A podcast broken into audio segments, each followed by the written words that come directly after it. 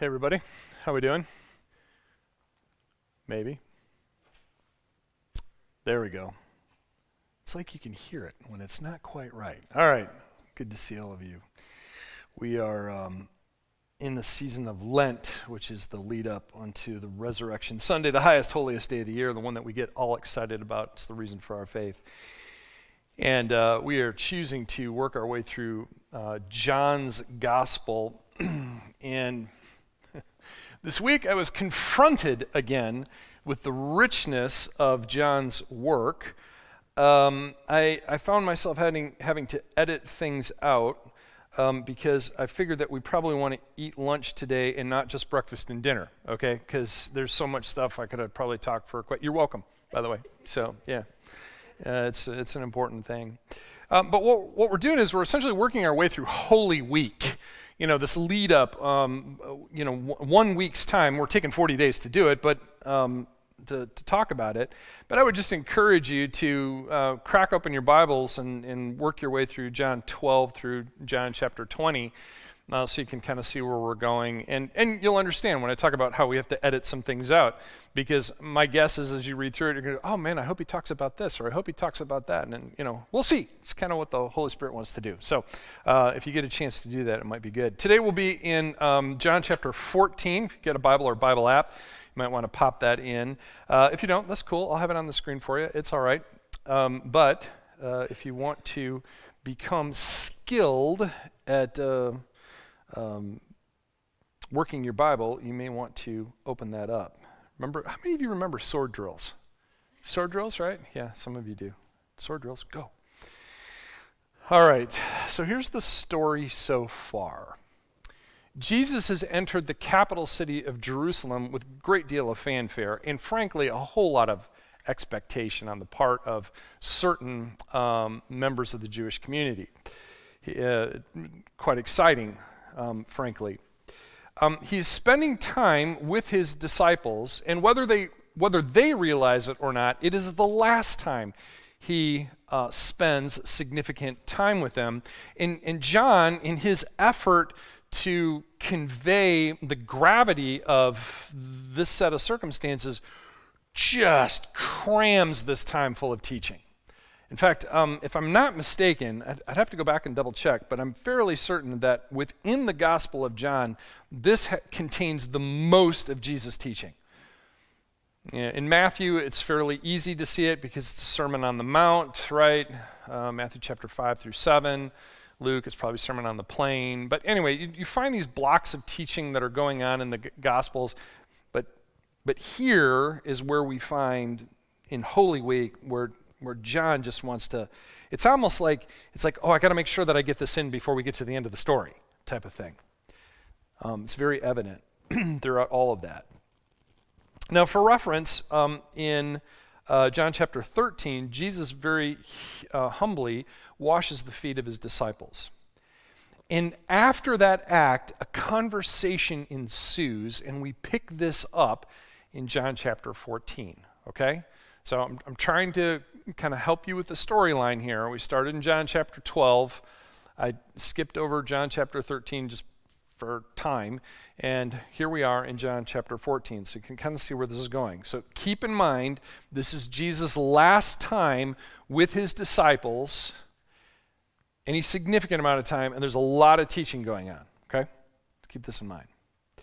And what he's essentially doing is he's trying to prepare this group of, of men and boys, frankly, for his eventual departure, because he's not going to be here forever. And I think that he, he knows this to um, a certain degree.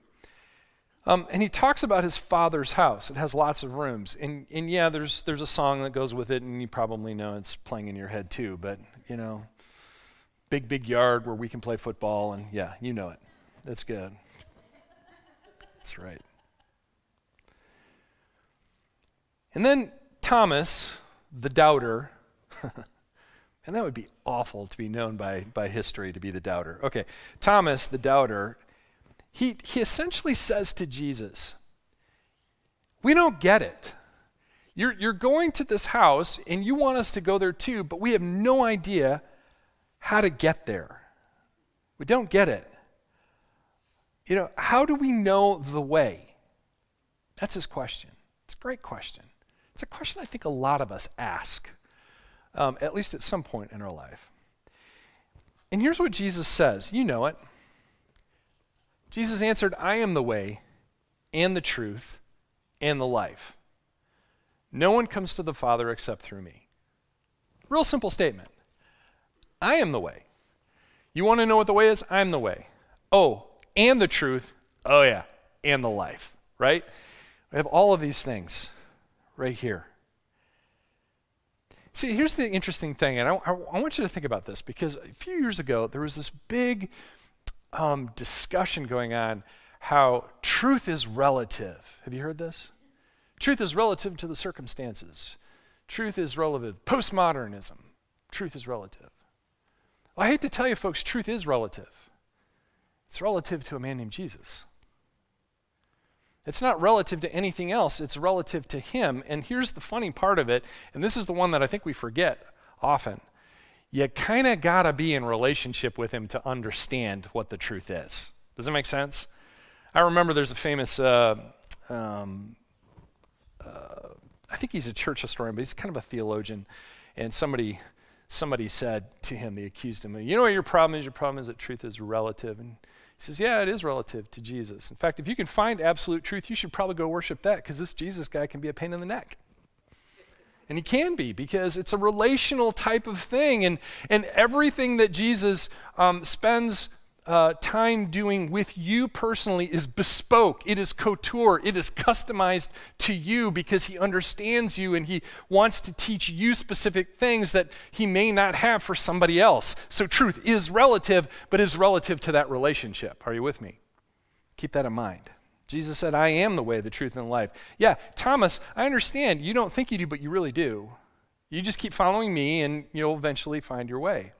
Now, Philip, who's another one of the disciples, he comes along and he basically says something else. He asks another question, more or less.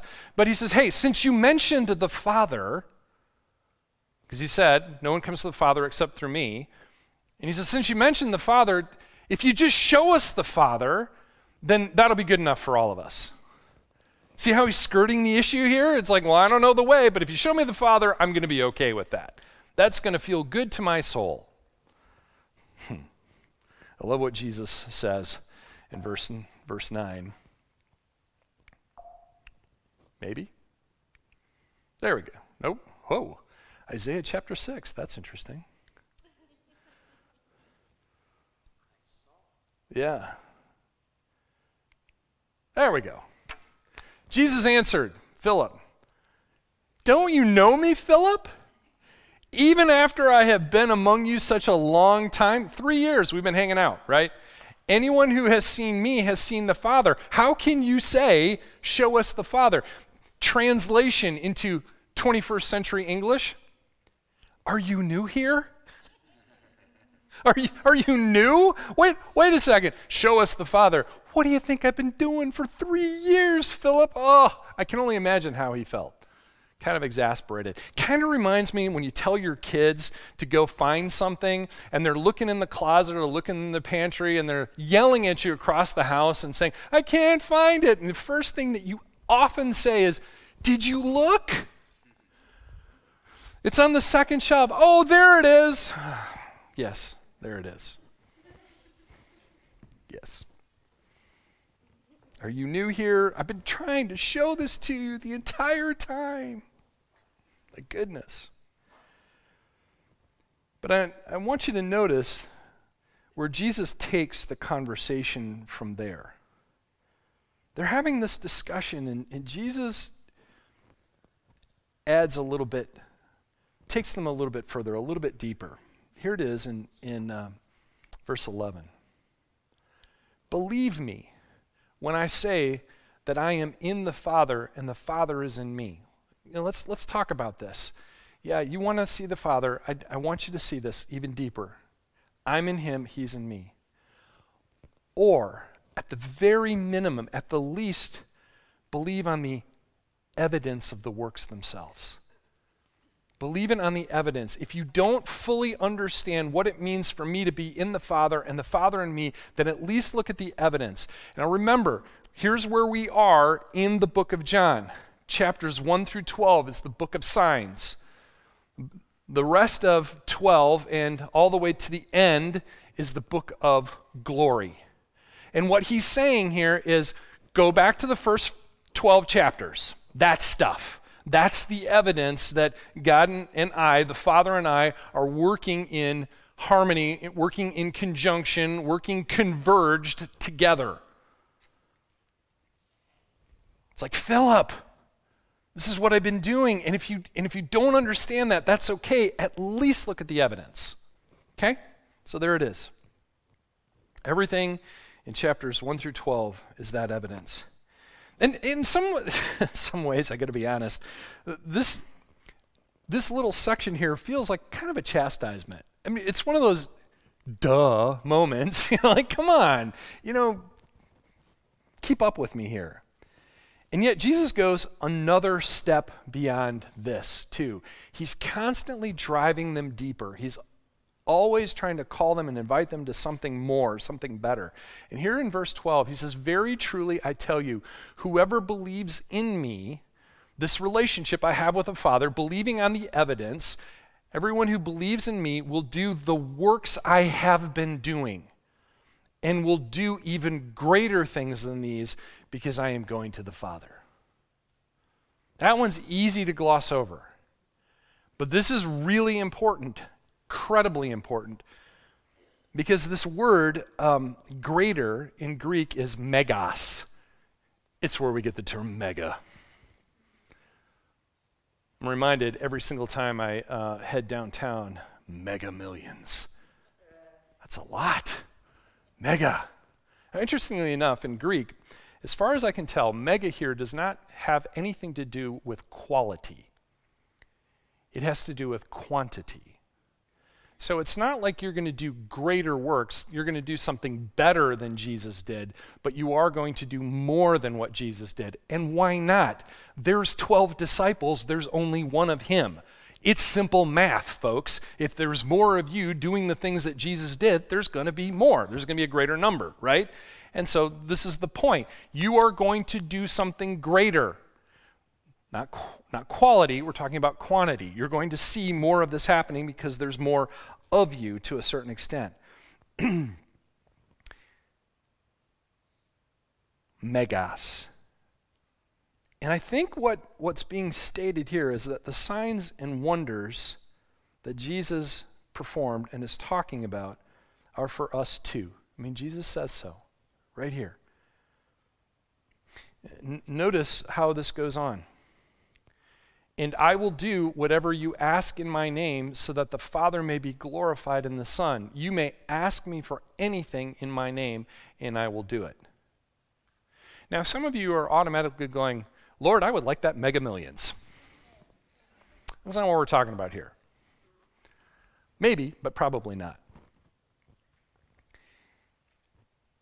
If what you ask is kingdom oriented, you should expect God to move.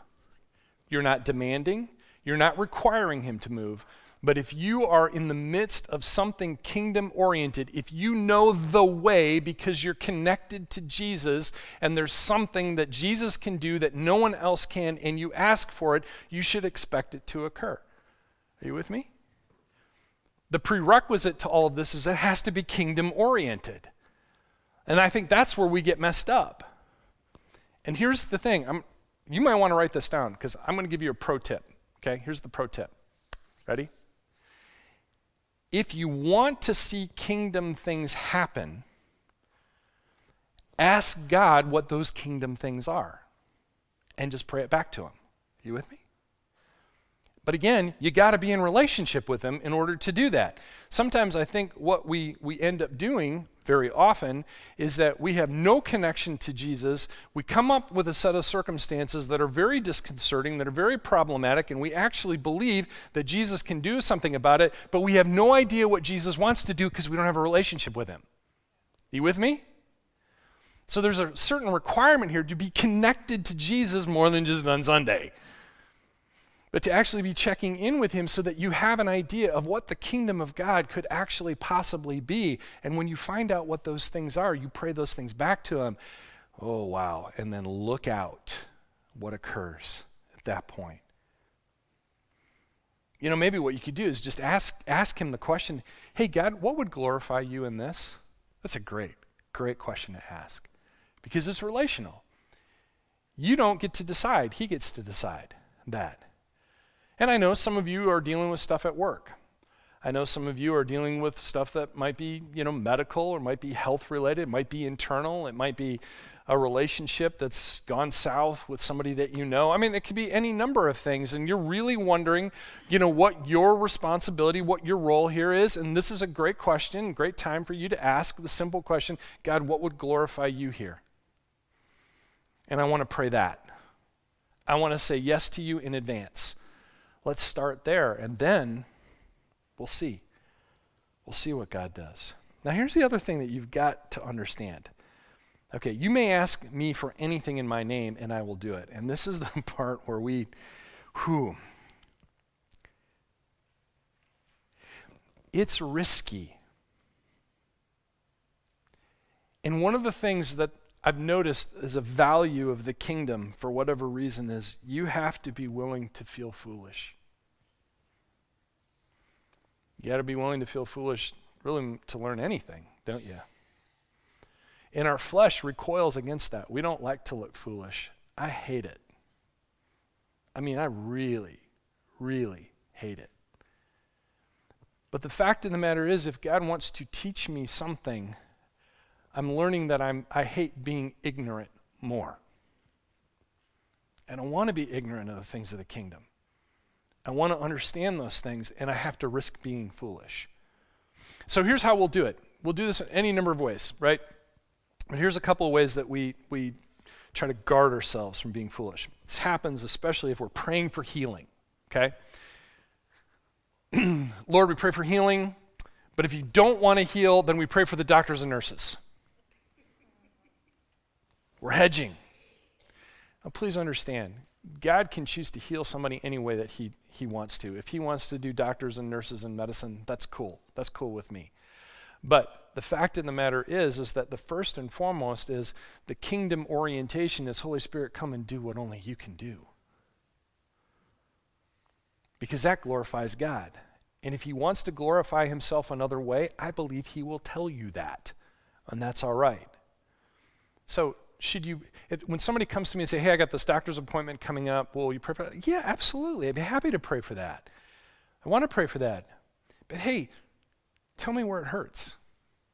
Let's pray about that too. Let's start there. I'll do both. But let's get a kingdom orientation that, that God is up to something and it has to do with his kingdom. And then we start um, asking the questions. This is, this is where we get this little, little voice inside of our head going, this is where the risk is. What if I pray and nothing happens? Oh, brothers and sisters, but what if it does?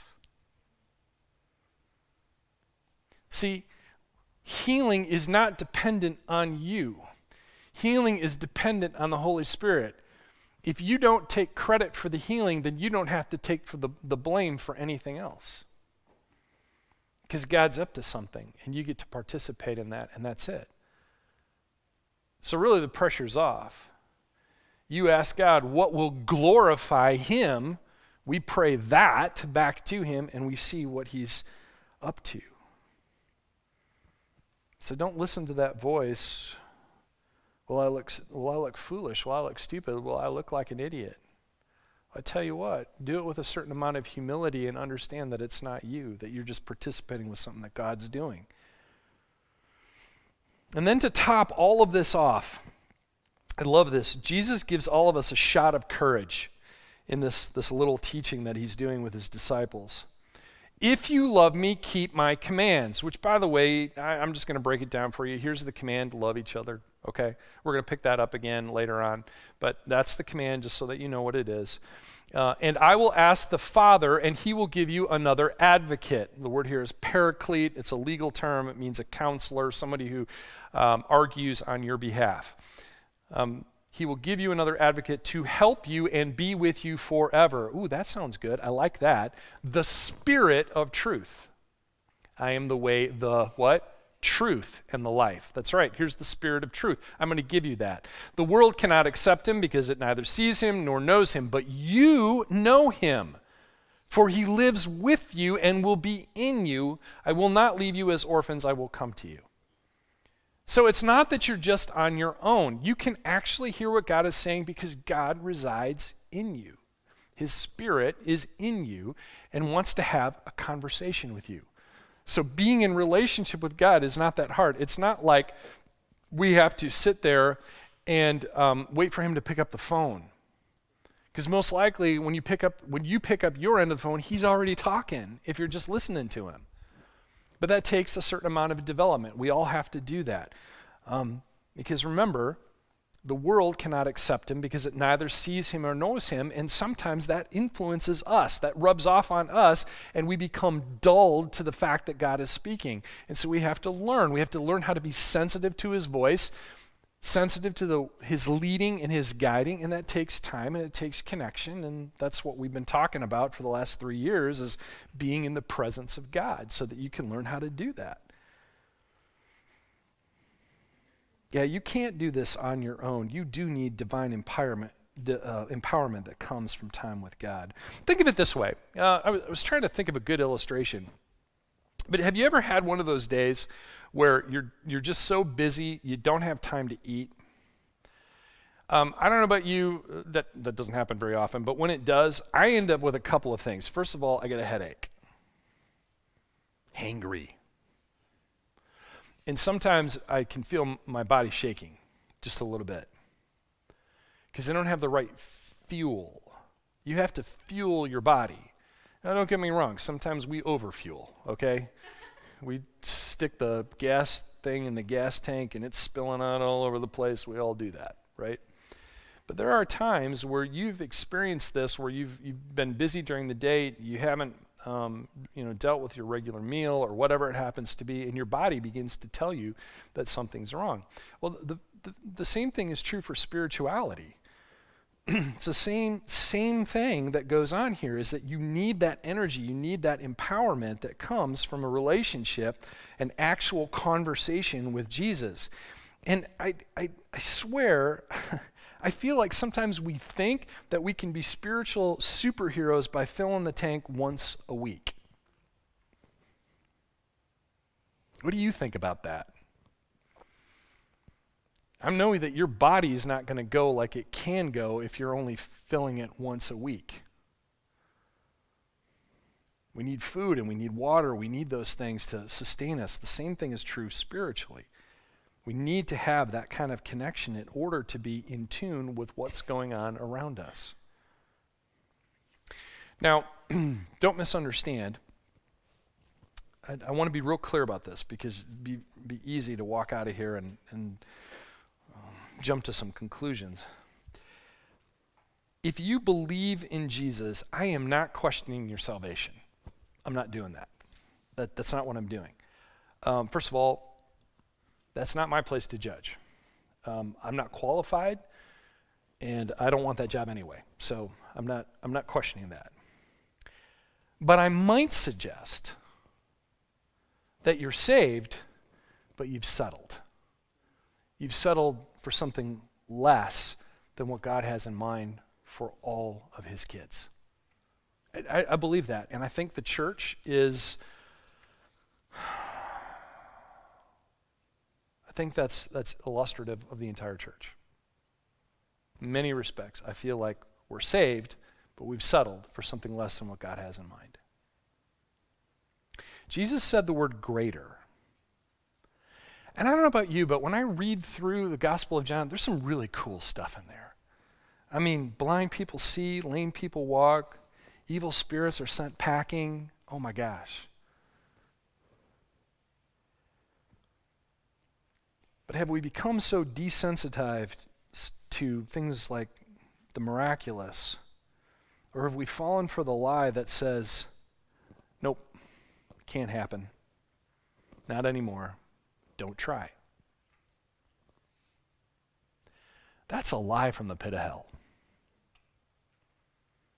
Because there is nowhere in the scriptures that says that Jesus and his spirit are not still active. And the stuff that he did then is the stuff that is available for the church today. Period. So, what if? I love what if questions. What if? What if you carved out some time for Jesus? And what if you asked him some questions and he actually answered you? What would that be like? And what if he started cluing you in to stuff going on in your life, maybe relationships or people that you know or things that he has in mind for you or how much he feels about it. What if he started cluing you in on that? And what if he gave you insight into your friends and family? Some of you are going, oh, yeah, please, I could really use that right now. Mm-hmm, I get it. And what if he prompted you to pray for someone's health and they were restored? Wouldn't that be cool? Isn't there a part of your soul that you really want to see that? I mean, just a little part of you. And there's a part of you that you're like, I don't, I don't know if I dare because it's not scientific. And we know how important science is right now, don't we? Yeah. But what if there's a God out there who's just looking for people to say, hey, you want to connect with me? I got some things I want you to do. And it's going to be awesome. But that's what we're talking about here. When you connect daily to the way and the truth and the life, guess what? You become a waypointer. You become a truth teller and you become a life giver. When you're connected to that, that's what you become. You become like Jesus and all of that. Let me see if I can illustrate this. Because right now it's just words, right? Let me see if I can illustrate this. It's risky, but it's awesome. And I know that I have a lot to learn, but I'm excited about it. So, this last week, I spent uh, a couple of days in Florida yes, suffering for Jesus. Okay? I was in Florida with a group of, of pastors. So within um, our, our movement, the Church of God, um, there is a renewal that's happening. There are pastors like myself who believe that there is more in the Bible than what we're actually seeing in the churches. You've heard me complain about this before, right? And there's a group of us who are saying we're, we're tired of that. We, we want to see all that God has kingdom minded for the whole church. That's what we want to see. And within the Church of God, there's about 100 pastors, and 60 or so of them gathered together in, in Florida for a couple of days of teaching. But you know what? It really wasn't about the teaching. You know what it was about? It was about being in the room with people who felt the same way. Oh, you're chasing after God like this too? Tell me, what's He doing? I met um, a couple of women. Um, one uh, is a pastor in South Florida, the other one's a pastor in, in Tennessee, and they are doing some amazing stuff with homeless ministry. I mean, their churches are like, you know, 10, 15, maybe 20 people. But they are doing more impact with homeless, and um, in one case, it's I think it's a trailer park. People are getting healed and saved. And in some ways, they say, I love being part of a smaller group of people because we're a little more nimble. We can react to things faster. And, and just listening to their faith was awesome. I mean, like kingdom sort of awesomeness here. Like you're doing the stuff that we find in, in the text. it was so cool just to listen to them talk about it. And there was story after story. These things were happening all over the place. And it was just fun to sit and talk to people about what was going on in their own ministries and in their own lives and their own discipleship. And, and we start with taking care of our discipleship first and allowing it to go from there. That's kind of the way we believe God is you know, leading us. so at the end of this two days, we started to talk about this idea of signs and wonders, the things that you see in the text. Here's the thing that I didn't know. But the miraculous, the pursuit of the kingdom, and the evidence in the miraculous has always been part of the church of God from the very beginning. In fact, the story goes that D.S. Warner, the founder of the Church of God, when he started to learn about this, preached a message on being filled with the Holy Spirit. And when he was done, was the first one at the altar asking to be filled with the Holy Spirit.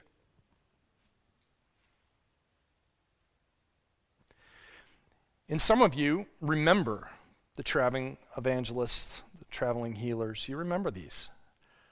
And there's this group that's saying, we want to recapture that because we think that's what, what God wants. And I just, I can't, I can't help. And I look at a divided world where the extremes are just at each other's throats. And I'm like, people are looking for something to hold on to.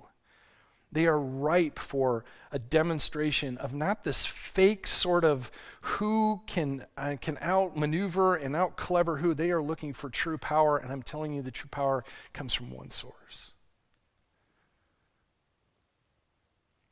So at the end of this, um, we're talking about the, the notion that there are miraculous things that occur in the text. And we're not talking about being Pentecostal or charismatic, we're talking about being biblical. That's it. How do we follow suit with what's going on in the Bible itself? And uh, I give our leader uh, credit. He was, uh, he was very cautious when it came to all of this. And I, I walked up to him afterwards and I said, You need to understand something that there is no revival in history that hasn't offended somebody. And you just need to be prepared for it. But during that time, he had uh, three couples, all of whom have done uh, sort of prayer ministries. Um, and just opened it up and said, Hey, if anybody wants some prayer about anything, these folks are here for you. Now, tell you, I'm standing there in my chair like this, and worship music was, was, was great. Um, and I, I, really appreciate it. But I'm standing there, I'm holding on to the chair like it's going to fall over or something. I don't know what it was. I don't know what was bothering me. But um, so, a quick story I've had an impinged shoulder for uh, several months right now. And then um, during the last ice, uh, snow and ice storm that we had, uh, I was taking the garbage out and I took a spill. and I landed on my right side. And it was one of those moments where, um, you know, you're laying on the ground. I don't know, maybe you haven't done this, but I, I grew up up north, and so laying on the ground because of snow and ice is not unusual. But I'm laying there, and, and I'm just looking up at the sky, and I do a quick mental inventory. I'm like, okay, is anything broken? Nope. Okay, I'm good. I'm getting cold. Oh, yeah, that's right. I'm on the ice, right? So you need to get up and you need to move. But then I thought, oh, did I jar my shoulder at all? I'm like, no, that feels okay. And, and so I got up and walked in and I was limping a little bit. And Lisa's like, what's the matter with you? And I said, well, gravity sucks. and, and she said, oh, I get it. So anyway, so a couple days later, my shoulder got really bad. I did jar it. I, I don't know how, but I did something. And I jarred it, and really it hurt to move. And uh, uh, let me tell you, the airlines now cram as many people as they can on a flight. So you're doing this, which is really not good for a shoulder that hurts, right? You end up like this kind of a thing. So when I got to Florida, I actually ended up taking an anti-inflammatory to help me um, help me to sleep, so that I'd be, you know, coherent the next day. And uh, I'm standing there, and I'm thinking to myself, I'm like, maybe I should go and get that prayed for. And I argued with myself. Nah, you're good. No, you're not. You're not good. That hurts. And then I thought to myself, God brought me here. Wouldn't I want the fullness of what God wants? Even, even if nothing happens, I'm still going to go get prayed for because it's available. So I go marching up there, and I uh, ended up in front of um, a ministry couple. They, they work in Arkansas uh, Casey and Diana Graves. And um, Casey is about six three, six four, and his wife's like 4'10. And let me tell you, she was running the show. And they asked me, like, what's going on? I said, I got problems in my low back, but right now it's my shoulder. Okay, well, we're going to pray for those. Cool. And so they start praying. And I'll tell you, there was nothing showy about it except the look on her face. She had this joyful look on her face that I just, I envy. I envy that. And she goes, okay, what's going on? And I start moving my shoulder. I'm like, well, that's better. She goes, on a scale of 1 to 10, what was it? I said, it was probably about a 6 or 7, depending on what movement. She goes, okay, where is it now? I'm like, it's about a 4. Well, let's keep praying. Okay. So we keep praying. By the time they were done praying, just a few minutes, I didn't have any pain. Now, again, I didn't fall over. I didn't start convulsing. I didn't I didn't do anything like that. I just moved my shoulder and it felt better. And so they prayed over me again. I left. I said thank you and I went to call my wife. she said, Wait, what? I said, Yeah, my shoulder is better. Now, I'll tell you, I still have some stiffness. But that's just an invitation to pray more, right? I still have some stiffness. That's okay. I'm okay with that because it was a six or seven, and now it's a one or two. I'm going to testify to the work of the Lord on my shoulder, even though it may not be what I would call perfect. It's better. And I'm going to continue to do that. Now, here's the cool thing I'm on the phone with my wife, and next thing you know, somebody comes out from the room, because I stepped out to make the phone call, and they said, Hey, they're looking for you. Like, looking for me? Why are they looking for me? So I walk in, and Casey, big dude, is doing this. Come here, come here, come here, come here. I'm like, okay. So I go walking up there. I'm like, hey, what's going on? And like, you just got healed in your back and your shoulder. This gentleman here has got a back problem. You need to pray for it. I said, cool, let's go. And so we asked him a little bit about his back, right in the center of his back. You could tell he'd, he'd been through some stuff and whatnot. And so, you know, scale of one to 10, where is it? It's about a seven or eight. Okay, we started praying. By the time we were done, he was at a zero and he was moving around. I didn't feel anything funny. I didn't, you know, it was nothing like that. It was just a very natural sort of thing that God was present and he was doing some work. I got a chance to talk to the guy afterwards. An amazing conversation. Serves in central Illinois. He's had some stuff go on in his church. Because there's no ugly like church ugly, sometimes. But here he was looking for God to, to answer him so that he could get back into the fight.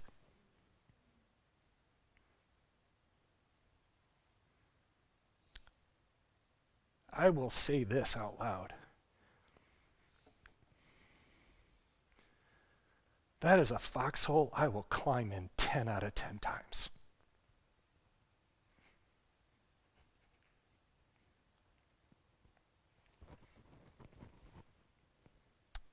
there's this kingdom. And there's this power and there's this glory that he wants to show his people.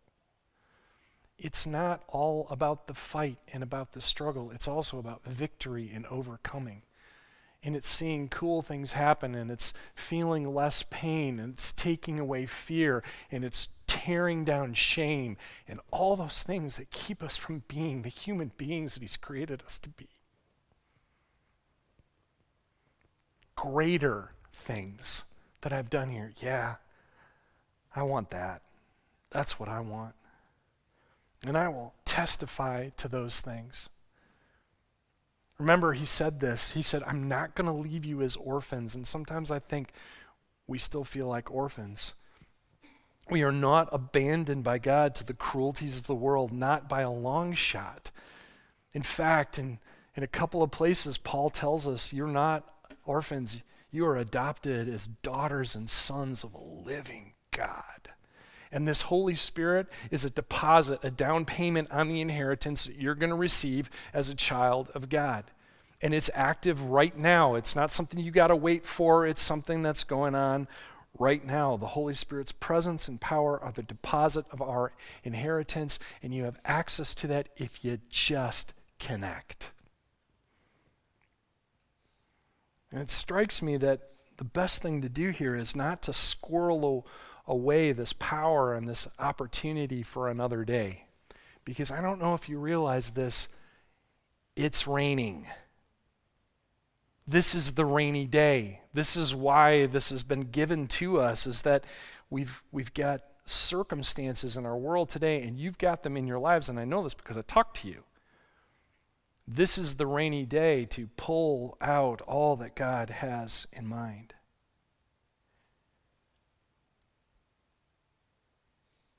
It's time for us to take some risks for the kingdom. And the first thing you have to do is you have to risk your time and your schedule to say, I'm going to carve out and spend some time with Jesus. I'm not trying to shame you, I'm not trying to make you feel bad. That, I'm just saying, don't settle. Don't settle. Find a way to carve a couple of minutes at least and then grow from there to simply say, Oh God, what you got cooking today and can I be a part of it? The interesting thing is God is looking for partners. He's looking for people that who want to do this stuff with him. Oh, it couldn't be me. Ah, that's your shame talking. Stuff it. You don't need that. You don't need that shame telling you that. Instead, presume that God is inviting you and just ask Him where. See what happens. Could go on and on about this, but I think we need to sing. And I think we need to invite Holy Spirit to be with us today and to lead and guide. Because, by the way, Thrive Church is His church. I just happen to be the associate. But he gets to decide what happens here. He's the one who gets to decide the types of things that we do. And so far, I'm not disappointed. Heavenly Father, you're so good. you're so good. And we declare that you are the King. You're the head of Thrive Church. We also declare that we are gathered today in your name. And by your word, we know that you are here. We declare out loud that you are the way, the truth, and the life, and we desire nothing more than to be waypointers, truth tellers, and life givers, just like Jesus. And we're not after the miraculous, but if the miraculous shows up, we are great with that because it's about your kingdom and the things that you want to do and about the glory that you're so deserving of. We've had a shot at this world. Keep messing it up. But you still have grace and you have mercy for all of us, and we need it. We need it desperately. And the people here that are gathered here in this moment keep showing up for one reason or another, and I believe it's because you're present. Lord, we enjoy your presence. If you choose to show up and do some cool things, we'll enjoy that too. But you're the giver of all good things. Your Holy Spirit is the first gift, and we desire more of that first gift. We want to get the order right. Presence precedes power all the time, and we want the presence. So as we sing, as we respond to you, Holy Spirit, come.